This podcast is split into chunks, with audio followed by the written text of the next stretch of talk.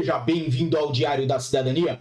Meu nome é Célio Sauer, eu sou advogado e nós vamos falar sobre nacionalidade, a evolução da petição número 203, que foi nos, por nós apresentada ao parlamento português, certo? E agora vai para uma audição obrigatória. Nós vamos explicar como tudo isso aconteceu e nós vamos já inicialmente agradecer a todos vocês que acompanham aqui o canal.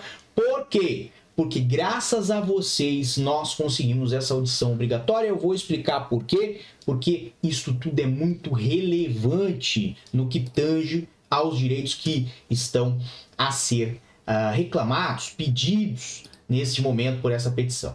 Para que vocês entendam melhor a situação, então a petição número 203 que foi apresentada à Assembleia da República no dia 28 de 7 de 2023, certo? Então foi uma petição bem recente, foi apresentada praticamente agora, no mês de julho, certo?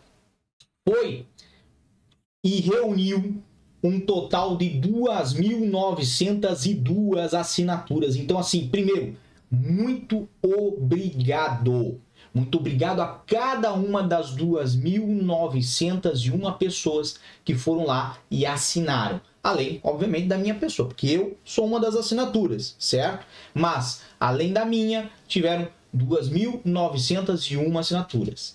Obviamente, esse tema vai beneficiar mais de centena, mais de uma centena de milhar de pessoas. Por quê? Porque essa petição ela avisa pedir uma alteração na lei de nacionalidade portuguesa para contabilizar o tempo de residência efetiva com manifestação de interesse aqui em Portugal para os efeitos da nacionalidade por tempo de residência. Ou seja, quem vai pedir a nacionalidade por tempo de residência aqui em Portugal hoje tem que aguardar cinco anos com residência dada pelo CEF, ou seja, em todos esses cinco anos tem que ter a residência legal, ou seja, autorização de residência. Manifestação de interesse até o momento não conta. E é isso que nós estamos tentando rever. Por quê? Porque quem faz a manifestação de interesse permanece aqui em Portugal trabalha em Portugal, contribui com Portugal e, mais importante, gera conexões, afinidades, ligações com Portugal. E isso tudo, na minha humilde opinião, é muito importante e deve ser considerado para efeitos de concessão de nacionalidade. Não é uma ideia nova. Entenda, já existe a possibilidade dentro da lei de nacionalidade portuguesa para que seja feita a contabilização de tempo independentemente de título de residência emitido pelo CEF para efeitos de nacionalidade. Isso acontece com quem é ascendente de português originário, ou seja, pai, mãe de um cidadão português pode fazer esse pedido, tá? E aí consegue contabilizar o tempo independente da residência legal atribuída pelo CEF. Agora, no caso da manifestação de interesse, eu vejo que é muito relevante e é por isso que nós fizemos essa petição que foi para a Assembleia da República. Obviamente, ela foi admitida agora no dia 14 do 9 e nós recebemos uma informação de que iria para uma audiência obrigatória, uma audição obrigatória, ok? E eu vou explicar um pouquinho mais sobre isso para vocês. Por quê? Porque basicamente a nossa petição conseguiu ultrapassar certos valores de referência que a lei coloca para que seja dado um tratamento especial e diferenciado. O que, que isso significa? Bem, basicamente o seguinte, que qualquer petição subscrita por um mínimo de, mínimo, mínimo de mil cidadãos, é publicada na íntegra no Diário da Assembleia da República e os peticionários são ouvidos em audição na comissão. Então é isso que aconteceu. Nós chegamos a 2.902 assinaturas, certo? O que é muito mais do que apenas mil assinaturas e por isso né, nós vamos ter direito a essa audição na comissão que avalia a nossa petição.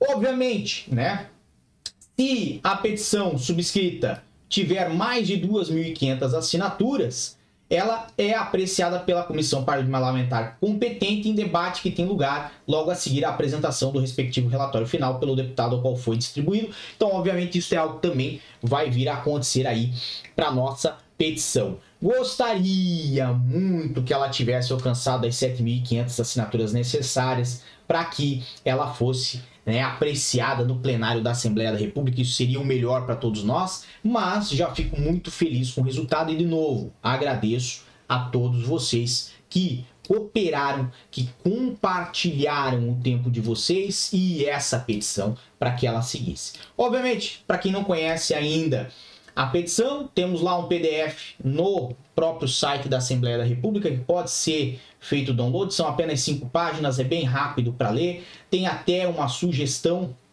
da redação da lei, mas o ponto principal é que não há como negar que existe um prejuízo evidente aos cidadãos estrangeiros que destinaram muito do seu tempo, suor, dedicação e contribuição para a sociedade portuguesa nesses últimos períodos, né, principalmente aí no que falamos uh, da manifestação de interesse, que é um período de dois anos né, de trabalho, de dedicação, e neste caso não tem reconhecido este período de dedicação, de contribuição para efeitos de nacionalidade portuguesa. Então, com a avaliação dessa petição, recebemos esse e-mail, fico muito feliz, inclusive veio lá do parlamento, né, no sentido de nos convidar para, uh, nesse próximo dia 21 de setembro, fazer, né, é, essa participação na, na Assembleia da República e, obviamente, né, sermos ouvidos, porque a audição ela é obrigatória,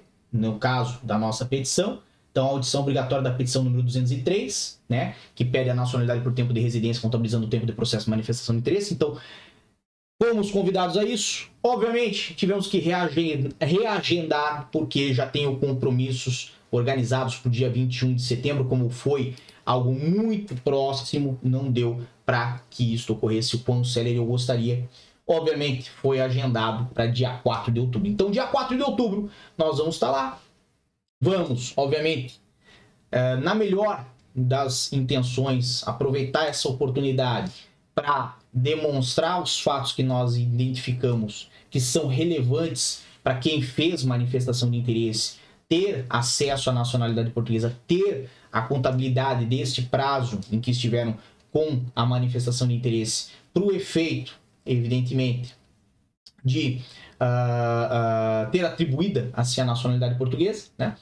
E, lógico, vamos torcer para que os deputados tenham o mesmo entendimento que nós.